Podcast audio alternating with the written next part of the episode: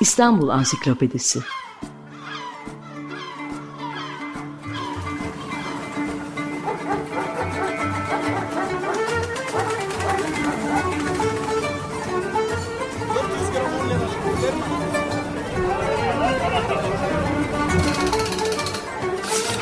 İnsanlar, olaylar, mekanlar, gelenekler ve ihtiyaçlar üzerinden şehrin tarihinden sayfalar.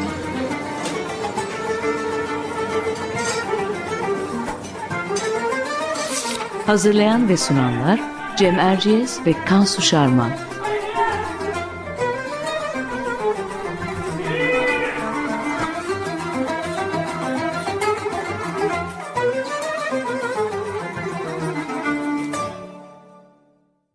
Merhabalar, Cem Erciyes ben. Açık Radyo'da Kansu Şarman'la birlikte yaptığımız İstanbul Ansiklopedisi'nin yeni bir programındayız. Bu hafta İstanbul için çok önemli ancak ismi az bilinen İtalyan bir ressam ve mimarı konuşacağız. Eduardo de Nari. Konuğumuz uzun süre Eduardo de Nari hakkında çalışan hatta onu yeniden keşfeden araştırmacı, e, araştırmacı da diyebiliriz bence size değil mi? Yüksek mimar Büke Uras. Hoş geldiniz Büke Bey. Hoş bulduk. Merhabalar Can Bey. Şimdi biz her hafta olduğu gibi Kansu ile kısa bir giriş yapacağız. E, ardından da sözü konuğumuza bırakacağız. Tamam. E, az önce sözünü ettiğim Eduardo Dönari İstanbul'da Osmanlı döneminin sonlarında ve Cumhuriyet döneminde de 1950'li yıllara kadar aktif olmuş İtalyan bir ressam ve mimar. Büke Uras'ın araştırmalarıyla gün yüzüne çıkan Eduardo Dönari arşivi İstanbul'da hem mimarı bilinmeyen veya yanlış bilinen ya da şüpheli olan birçok yapının gerçek tasarımcısını gösterdi bize. Ayrıca Eduardo Dönari'nin e, denediği farklı mimari üsluplar, İstanbul'da son demlerini yaşayan, kozmopolit toplumun estetik tarzlarını da yansıtan e, çalışmalar hakkında da bilgilenmemizi sağladı Büke Uras'ın bu çalışması. Eduardo Döneri tasarladığı yapıları sipariş eden e, Zadegan zümresine yani varlıklı işte bir tür Osmanlı aristokratı olan kesime, gayrimüslim Osmanlı ailelerine, Levanten çevresine ve Cumhuriyet döneminde de e, oluşan yeni burjuvaziye e, mensup kesimlerin tercihlerine ışık tutan tasarımlar yapmış. Bugün dönüp baktığımızda bunu görüyoruz. Peki ismi neden e, çağdaşı olan Mongeri, Volori ya da Fossatiler, onlar biraz e, ya da şöyle diyeyim çağdaşı demeyeyim de Osmanlı döneminin e, diğer ünlü tasarımcıları kadar çok bilinmiyor. Buradan itibaren sözü Kansu'ya bırakmak istiyorum. Ee, şöyle diyebiliriz Cem, aslında e, konuğumuz ülke orasının keşfi olmasa belki de daha uzun yıllar e, gölgede kalan bir isim olacaktı Eduardo Denari. E, örneğin İstiklal Caddesi'nde Levanten mimar Giulio Mongeri'nin inşa ettiği bilinen San Antoine Kilisesi'nde Eduardo Denari'nin de önemli katkısı olduğu daha önce bilinmiyordu. Veya daha sonra e, meşhur saray sineması olarak da bilinen Gloria sinemasının ve şark sinemasının mimari olduğu mimarı olduğu da e, bilinmiyordu. E, Büke Uras 2009 yılında Denari'nin arşivini bulmuş ve birkaç yıl içinde hem biyografisini hem de mimarlık faaliyetleriyle ilgili kapsamlı bir çalışma hazırlamış. Hatta 2013 yılında İstanbul Araştırmaları Enstitüsü ile birlikte bu konuda bir sergi ve sergi kataloğu da hazırlanmıştı ki detaylarını birazdan Büke Uras'tan dinleyeceğiz. Şimdi ben özet notlarımızı burada kesip sözü konuğumuz Büke Uras'a bırakmak istiyorum. E, Büke Bey şöyle başlayalım mı? E, önce Eduardo Denari'nin yaşam öyküsü hakkında kısaca bir bilgi verelim isterseniz. Sonra çalışmalarına döneriz. Elbette. Tekrar merhabalar ve tekrar teşekkür ediyorum beni davet ettiğiniz için. Ee, benim için de çok e, güzel bir birliktelik oldu. Çünkü yaklaşık 10 senedir e, Denari e, kitabını elime almıyordum. 2013'te yayınlanmıştı. Yaklaşık 9 senedir çok büyük zevkle e, tekrar okumaya koyuldum. E, bu söyleşi sayesinde teşekkür ediyorum. E, Eduardo Denari unutulmuş bir isimdi bildiğiniz gibi. Ve ne yazık ki onlarca yıl yerel mimarlık tarihinde hiçbir şekilde adı geçmemiş ve günümüze kadar görmezden geliniyor. Bugün bazı şanslı koşulların bir araya gelmesi ki bunlardan en önemlisi tamamen şans eseri Çukurcuma'da bir e, antikacının deposunda iki bavul halinde e, arşivlerinin bulunmasıdır. E, bu sayede bu arşivlerin içinde yaklaşık 100-150 adet mimari çizim vardır. İstanbul'a ait e, özel hayatına dair yazışma ve belgeler ve de e, çalışma hayatı hakkında bir takım belgeler. Bu şanslı koşullar ışığında tamamen unutulmuş bir İstanbulluyu e, tekrar hayatını yazabildik ve İstanbul'da da çok önemli, İstanbul mimarlık tarihine çok önemli bilgiler kazandırabildik. Şimdi Denari'nin e, hayatına geçelim. E, Chiavari'de doğuyor. Chiavari, e, Cenova'ya yakın küçük bir şehir. E, her zaman ressam olmak istiyor. Bunu da mektuplarından biliyoruz. Ve annesi babası çok küçük yaşta ölüyor. Ekonomik sebeplerden dolayı donanmaya yaz, yazılıyor ve 15-18 yaşına kadar bütün dünyayı geziyor. Avustralya'dan tutun Japonya'ya kadar bunu da mektuplarından biliyoruz. Ve 1895 senesinde Arkemede gemisiyle beraber İstanbul'a geliyor. Geminin gelme sebebi e, Yunan Krallığı ile Türkiye e, Osmanlı İmparatorluğu arasındaki e, siyasi gerginlik ve Arkimede'nin de görevi Rus e, Büyükdere'deki Rus konsolosluğunu korumak. Ve de Arkimede e, Büyükdere'de demirliyor. Yaz aylarındayız. Büyükdere bildiğiniz gibi 19. yüzyılın sonunda e, Beyoğlu e, Burjuvazisi'nin yazlık yeri. Ve de burada çok önemli bir Alman ailenin kızına aşık oluyor. E, denizci subay kıyafetiyle Kristel isminde Mortman ailesi. Mortmanlar dünya tarihinde çok önemli. İstanbul'a Hamburg, e, daha Almanya birleşmemişken Hamburg elçisi olarak yerleşiyorlar. Ve e, bir kısım e, aile üyesi doktor, Alman hastanesinin kurucusu örneğin Mortmanlardır. Ama daha önemlisi çok önemli Doğu Roma tarihçileridir. Yani eski Bizans haritalarının büyük ölçüde e, bize günümüze kazandıran Mortmanlardır. Yani çok önemli bir aileden bahsediyoruz. Ve tabii ki e, bu kadar e, mütevazi bir subayla kızlarının evlenmesini, e, Beyoğlu'nun bu önemli ailesinin evlenmesini e, başlangıçta sıcak bakmıyorlar. Ama Denari oldukça hırslı biri. Mektuplarından biliyoruz. E, çok yetenekli, ressam olmak istiyor. Venedik Bienali'ne katılıyor e, çok genç yaşta. Ve bir şekilde aileye giriyor ve kendini kabul ettiriyor. E, ve de e, evlilik sebebiyle Beyoğlu'nun e, önemli aileleri arasına gir, gir, giriyor. E, başlangıçta enteresan bir şekilde Demango'nun atölyesinde bir oda tutuyor ev, evlilikten önce. Evlendikten sonra da Beyoğlu'ndaki Mortman konağına yerleşiyor. Şimdi Peki nasıl mektup, yani İstanbul'a yer e, bu şekilde İstanbul'a yerleşmiş oluyor. Tamamen evlilikle. Da... Tamamen evlilikle ve İstanbul'u sevmiyor başlangıçta. Oldukça hayal kırıklığında oluyor. Evleniyor ve böylece İtalyan donanmasından ayrılıp e, kendi kariyerine başlıyor anladığım kadarıyla. Başlıyor. Doğru. Ne yapacağını bilmiyor çünkü tamamen e, asker e, geçmişi var ve de Daronco'nun e, desteğiyle bir e, kursa yazılıyor. Okul demeyeyim onu, üniversite demeyeyim, kursa yazılıyor ve e, diploma almasa bile mimarlık emniye ressamı deniyor o zamanlarda. Yani bina çizimi öğreniyor. Hı hı. E, zaten çok yetenekli bir ressam ve bu şekilde de e, 20. yüzyılın ilk yıllarından itibaren aktif bir şekilde e, mimarlık hayatına başlıyor. Dediğim gibi diploması yok. Ve bu zaman e, o zaman içinde son derece kabul edilebilir bir e, konum bu. Diplomasız e, kalfa ya da mimar olarak çalışmak.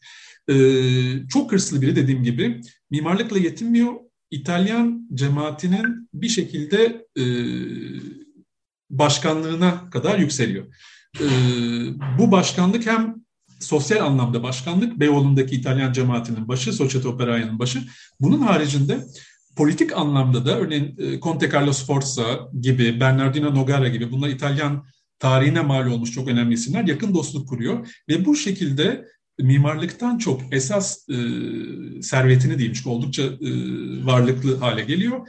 Servetini Ereğli e, demir Ereğli e, madenleri gibi e, yeraltı e, zenginliklerini, Türkiye'nin yeraltı zenginliklerini İtalyan işletmecileri bir şekilde e, buluşturuyor.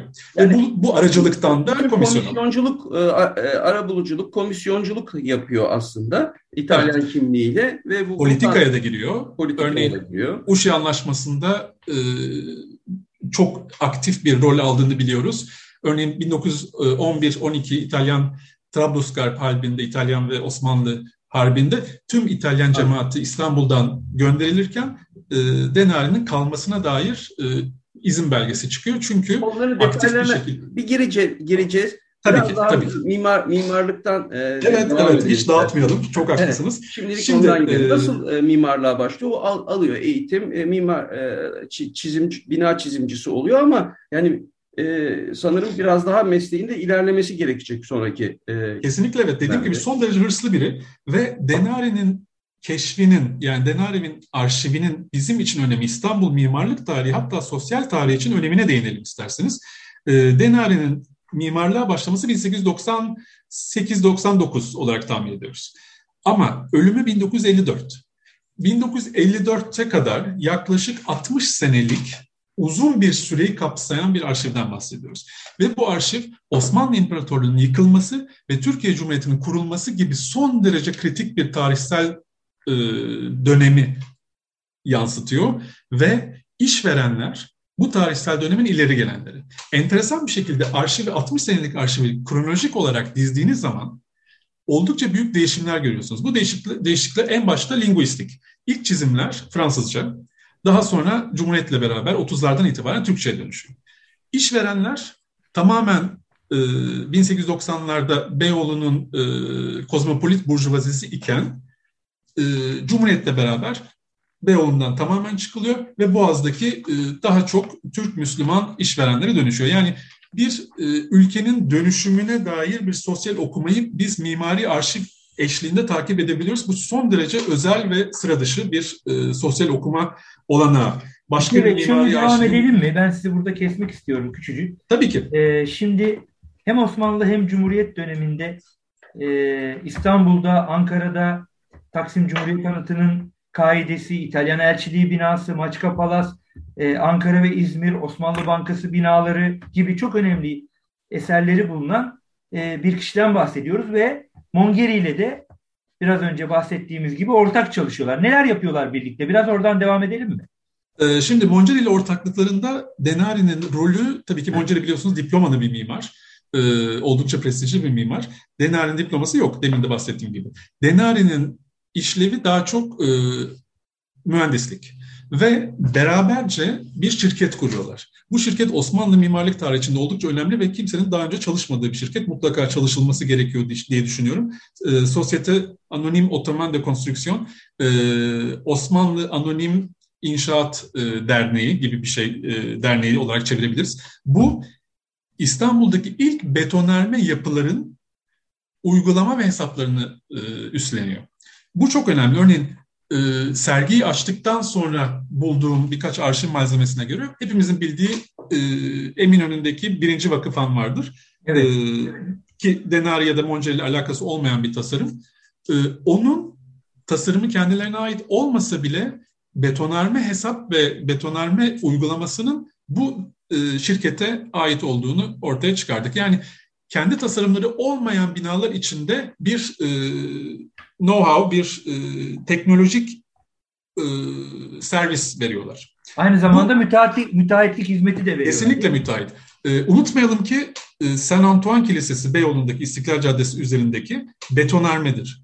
E, İstanbul'un ilk betonarme yapılarından biri değildir. Ama İstanbul'un ilk anıtsal betonarme yapısıdır. Bu çok önemli. Daha önce yapılan e, betonarme yapılar ya garaj ya bir e, fabrika, küçük bir fabrika ya da bir han gibi küçük ölçekli binalar. İlk defa bir anıtsal yapı Denari ve Monceri elinde İstanbul'da betonarme gibi çok yeni bir teknolojiyle hayat bulabiliyor. E, bu da yeniliklere açık olmaları e, konusunda oldukça bize çok şey söylüyor diye düşünüyorum. Peki ben araya girip e, sizin e, kataloğunuzdan e, Deneri'nin e, Cumhuriyet'ten önce yaptığı yapıları ki sayılabilir sayıda hemen hızlıca bir saymak istiyorum. Sonra yarım Peki. bıraktığımız e, Uşi meselesine dönelim.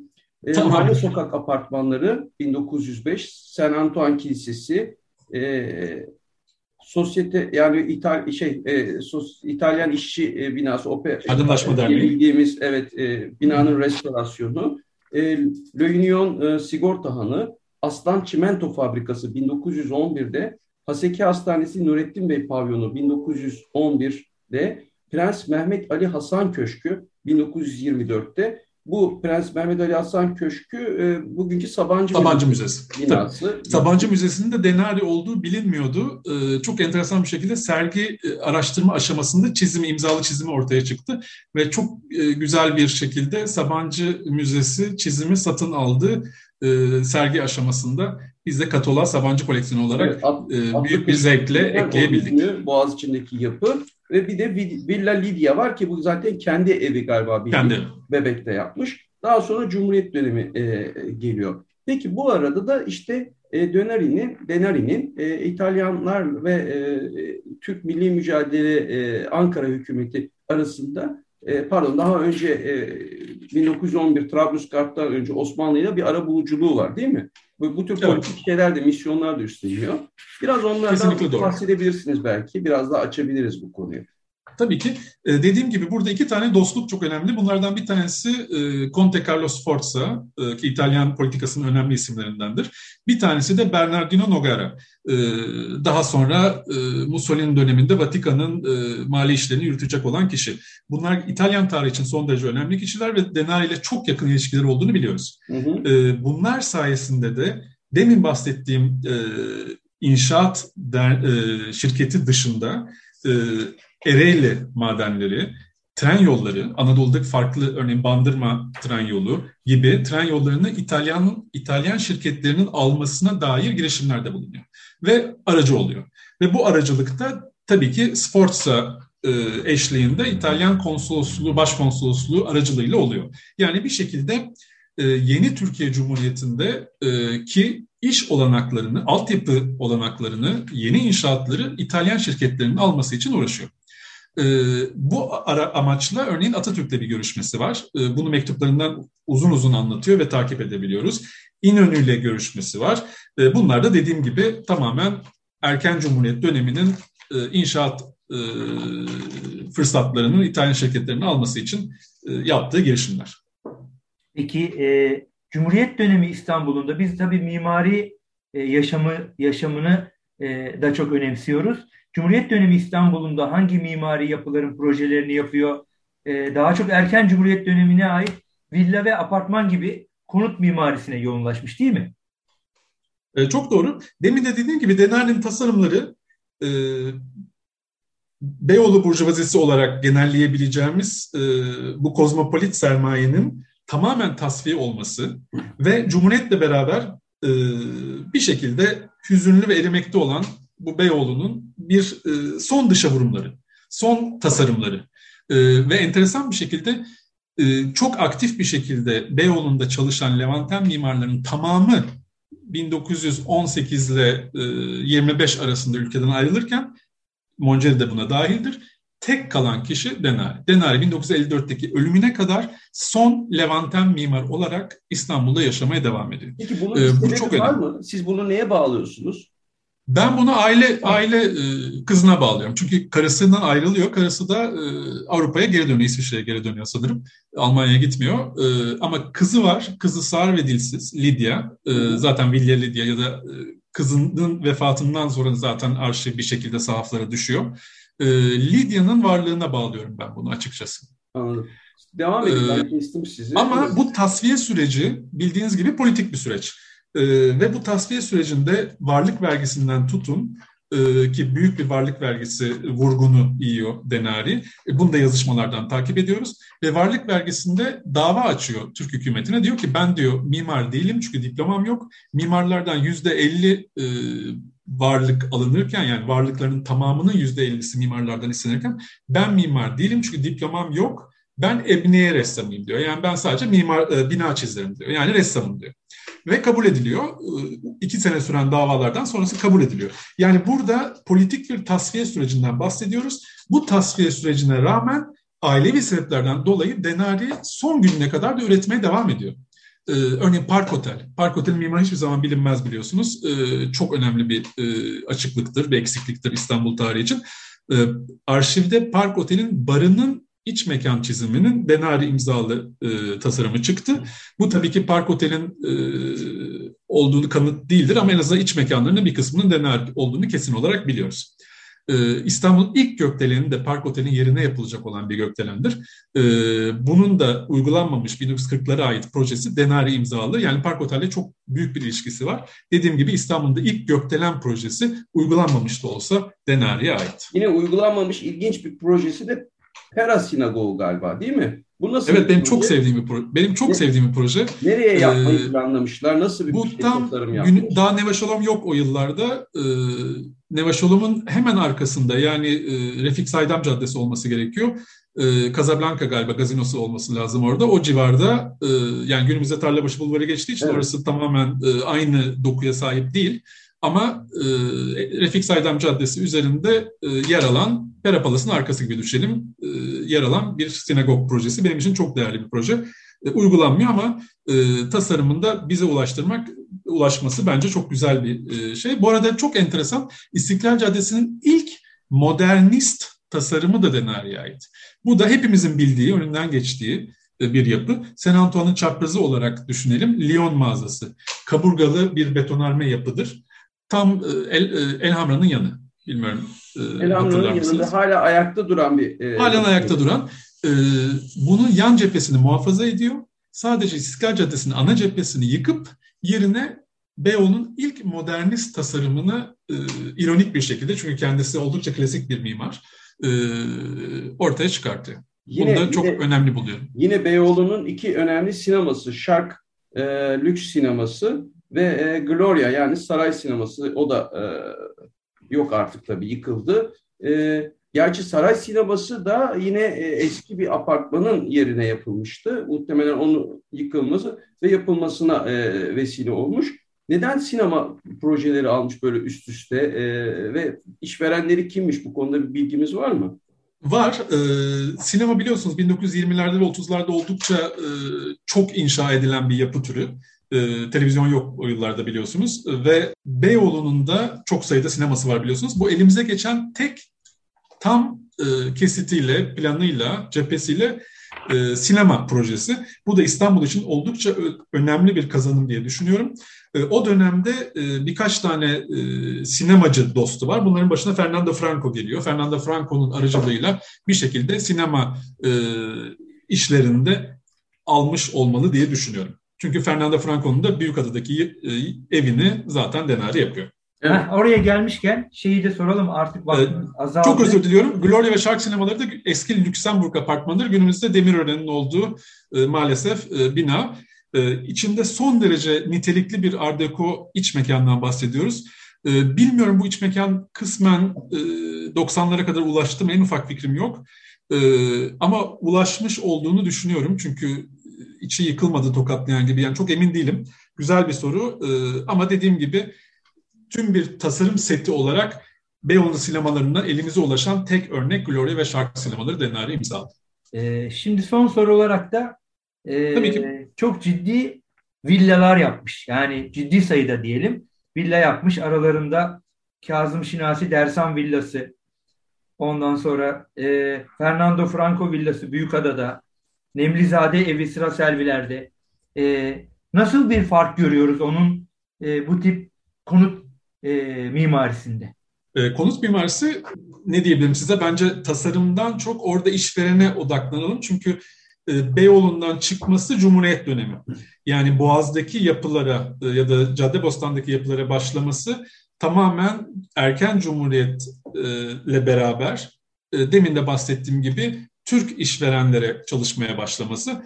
E, bu başladığı zaman da semt de değişiyor. Artık Beyoğlu tamamen tasfiye olmuş durumda ve e, 1930'lardan itibaren Beyoğlu'nda artık hiçbir projesi yok. Tamamen Boğaz kıyılarındaki varlıklı Türk ailelere yönelik e, şeyler görüyoruz. Bunlar da daha daha çok sub, e, suburban, biraz kent dışı, e, şale, her türlü e, tasarım şeyi var, e, dili var. Ee, bunların arasında çok önemli bir tasarım var, onu atlamayalım. Ee, Divan Oteli'ni biliyorsunuz, e, Taksim. Evet. Divan Oteli'nden Hilton'a kadar olan yapı dizisi ki bunun alt revakları ve e, kat sayısı Prost tarafından, Henry Prost tarafından e, verilmiştir. Yani oldukça küplerin hacmi Prost tarafından verilmiştir. Bunların tamamının tasarımı, aralarında bir tane Setatak geldim olması lazım tamamının tasarımı e, o sıranın Denari olduğu kesin olarak artık biliyoruz. Çünkü çizimleri, imzalı çizimler, uygulanmış imzalı çizimleri çıktı. E, Erk, Erk apartmanı gibi, Kervansaray'ın olduğu apartman gibi, Pak apartmanı gibi hepimizin yani İstanbul'un için e, çok, çok önemli, önemlidir çok o sıra. Yapılar. Daha evet. önce mimarı bilinmiyordu. E, bu da mimarlık tarihi için önemli bir kazanım diye düşünüyorum. Zaten hani burada çok enteresan bir isimle karşı karşıya olduğumuzun bir başka göstergesi de bu e, özel şahıslara ait villa, konut e, mimarisinin de içinde bulunması, onlara katkı vermesi. Hatta e, şimdi bakıyorum e, kitabınızdan Haseki Hastanesi'nde Nurettin Bey pavyonunun e, yapımında da ismi var. E, Eduardo Denari'nin. Doğrudur. E, bir de tabii ben şeyi de söyleyeyim. E, ben e, bu e, Saint Antoine Kilisesi'nin yerinde daha önce Concordia Tiyatrosu varmış. Orası e, ben Jules Verne tarihiyle ilgileniyorum. Orası Türkiye'de ilk Jules Verne uyarlaması bir filmin gösterildiği tiyatro Şahane. ve sinema e, salonudur. E, Concordia Tiyatrosu. Sonra 1906'da yıkıl, yıkılmış ve yerine Saint Antoine Kilisesi yapılmış. Ben de o sebeple biraz ilgilenmiştim ama Eduardo Denari'nin ismini hiç duymamıştım. E, böylece benim için de çok güzel bir şey oldu. Son bir ee, ek yapmak istiyorum. E, vaktimiz varsa katalog tabii, çıktıktan sonra bir, çok önemli bir proje keşfedildi. E, bunu da bir e, ayrı makale olarak e, yayınladım. İstanbul Araştırmalar Enstitüsü'nün yıllıklarında. E, çok önemli bir bina. Beykoz'da, Beykoz Parkı içinde bir tiyatro. Ve bu tiyatro dönemindeki en önemli e, yapılardan bir tanesi, tiyatro yapılarından bir tanesi İstanbul'da. E, şirket tarihinin özel vapurları kalkıyor. Yalılardan insanları alıyorlar, topluyorlar ve e, şeye götürüyorlar, tiyatroya götürüyorlar. Tiyatronun Sedat Hakkı Eldem tarafından e, yapılmış son derece e, olumlu bir eleştirisi var. Diyor ki kısa zamanda yapılmış, 3 ayda bitiyor bu tiyatro sanırım. E, ahşap, hafif ve son derece işlevsel bir strüktür diye Sedat Akgeldem'in de e, bir eleştirisi var. E, bu da katalog yapıldıktan sonra ortaya çıkan keşiflerden bir tanesi. Bülke Uras çok teşekkür ediyoruz. Ben teşekkür ediyorum. E, çok Gerçekten, zevk aldım. E, dinleyicilerimize İstanbul'un aslanından, mimarlarından Eduardo Denari'yi sizinle birlikte tanıtmış olduk. Tabii ki kitabınız, serginiz bu, bunun için çok önemli bir e, hizmet görmüş ama e, aradan 10 yıl geçmişte geçmiş olduktan sonra geçtikten sonra tekrar hatırlatmak bizim için de çok iyi oldu. Çok teşekkür ediyoruz size. Ben teşekkür ederim. Sağ olun. Teşekkür ederiz. Haftaya yeniden buluşmak üzere. Hoşçakalın diyoruz.